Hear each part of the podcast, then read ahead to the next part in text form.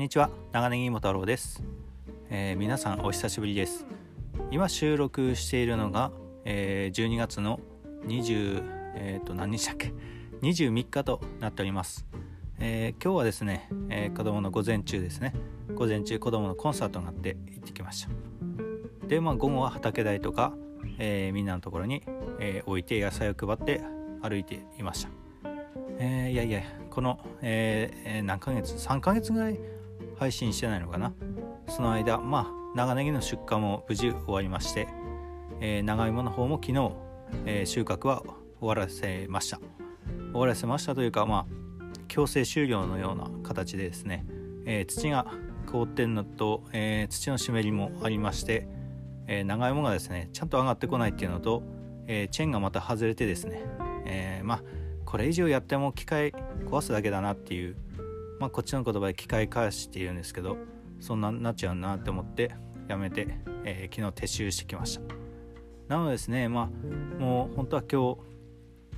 今日もですけど、えー、産直作業の方しようかなって思ってたんですけどまあ明日ぐらいからね産直の方の作業本格的にやっていこうかなと思います。まあうちが、まあ、産直作業やる間はちょっとね本腰入れていろいろポップとか作ったり、えー、売り込みかけて頑張って野菜を売っていきたいなと思います。いやーネギの方はですねえー、っと11月の10日ぐらいに終わりました。例年より、えー、っと大体10日早い早く終わりました、えー、ネギの方はですね今年の成績で言ったら、えー、前半高くて後半まあまあずっとまあまあの金額で推移してくれたのでまあネギの方はねまあ、納得いく金額は入りましたけど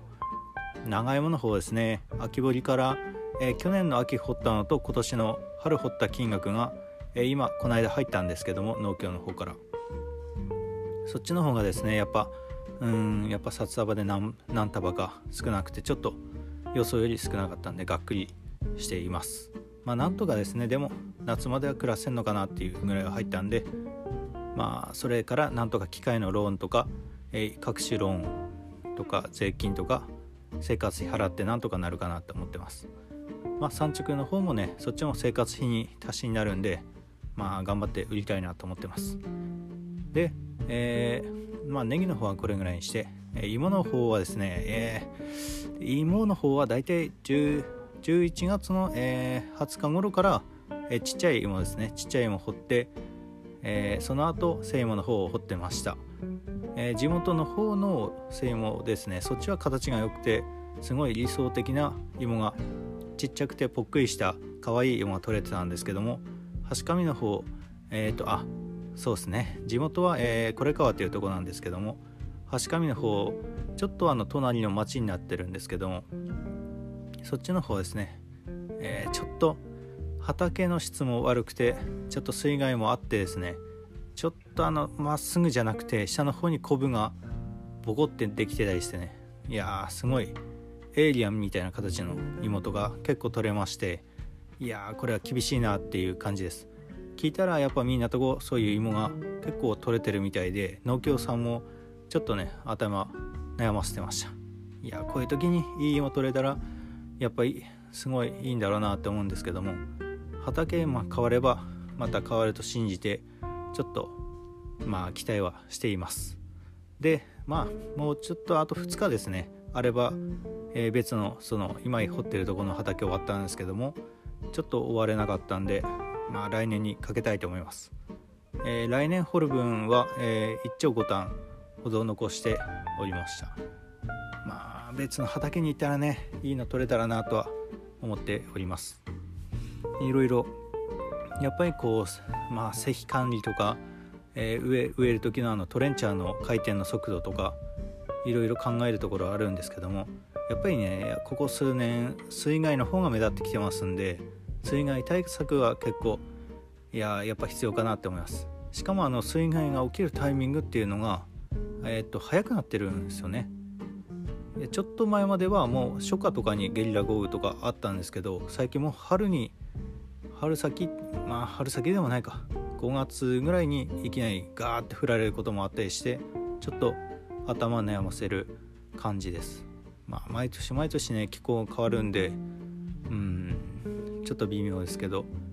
いや今年はまあちょっとねいろいろ大変でしたけどコロナでねやっぱ長いもの需要とか落ち込んでるみたいなんで来年こそはねコロナとか落ち着いてみんないやほん。とね農家みんな儲かればいいなとは思うんですけどそうもねいかないですもんね。うん。あこういう時こそいい野菜とかまあ、うん、等級を上げてあのまあ等級の上の野菜を作りたいなとは思ってるんですけども、うん、なかなか技術が追いついてない感じです。やっぱね運の要素も強いんでそこら辺はね、まあ、しょうがないとはしょうがないですけどうん。まあとはそうだな。これといって何もないけど。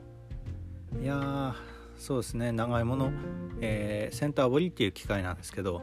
いや今年ねスプロケットももうダメになってベアリング飛んでいなくなって交換したりしてスプロケットね4つついてるんですよね。あ違う。トータルで機械にはや6つか。6つついてるんですけどそのうちの4つ買い替えました。えー、片2本チェーンがついてて片方ずつ3つスプロケットがついてるんですけど、えー、上からちょっと大きめのやつと,、えー、っと真ん中ちっちゃいので下ちょっと大きいのでついてるんですけどその下の方ですねちょっとちっちゃいのと大きいのスプロケット交換したんですけどいや高かったですね。全部トータルで7万5千円でした。うん工賃入ってないのに。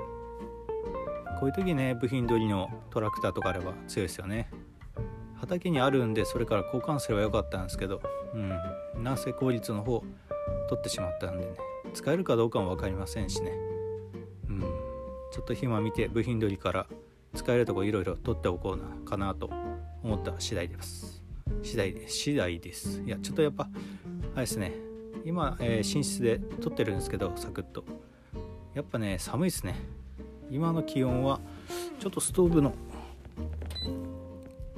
うん、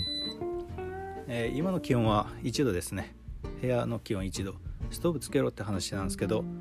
うん、まあ、ストーブつけるほどでもないなと思って。うん。何とも言えんな。これで風邪ひいたら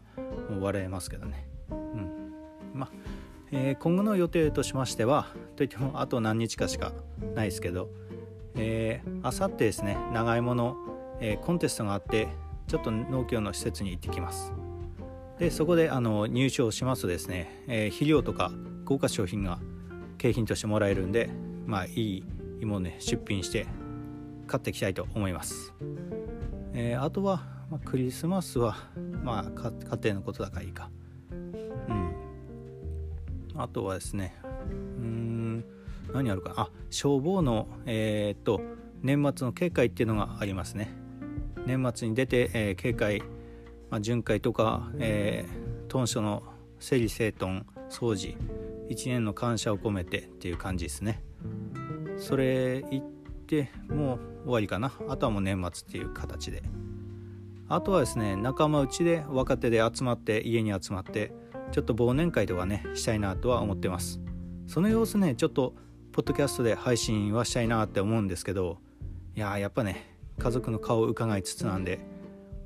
やっぱね子供置いてね一人で行けば嫁の顔がねちょっと顔色を伺いつつっていう感じなんではい。まあそこら辺は様子見ながら、えー、忘年会したいと思っております。そうですね。それぐらいかな。いや今年もねほんとななんだろう。今年ポッドキャストめちゃくちゃ聞いたなっていう感じです。もう本当俺みたいな弱小ポッドキャストもあればすごい大御所の農家の種さんとか CAJ とかお味噌汁ラジオさんとかもうね面白いラジオばっかでねいやーほんとノード富士山号さんもシカヘデケロさんもいや面白い番組ばっかでも耳がいくらあっても足りないぐらいでねそれにね昆虫とかそういういろんな番組とかテック系の番組とか聞いてればもうもう寝てる間も聞きたいぐらいですけどね。うん。本当ポッドキャストってすごいなって思います。いや来年はねまあもっと更新まあ更新を目標にって言ったらちょっと違うんですけど楽しくねもっと配信できるように、えー、頑張っていきたいなと思います。ちょっとねさすがに寒くなってきたんでそろそろ、えー、お邪魔したいと思います、えー、皆さん、えー、今回もお聴きくださりありがとうございました。それではまた次回お会いしましょう。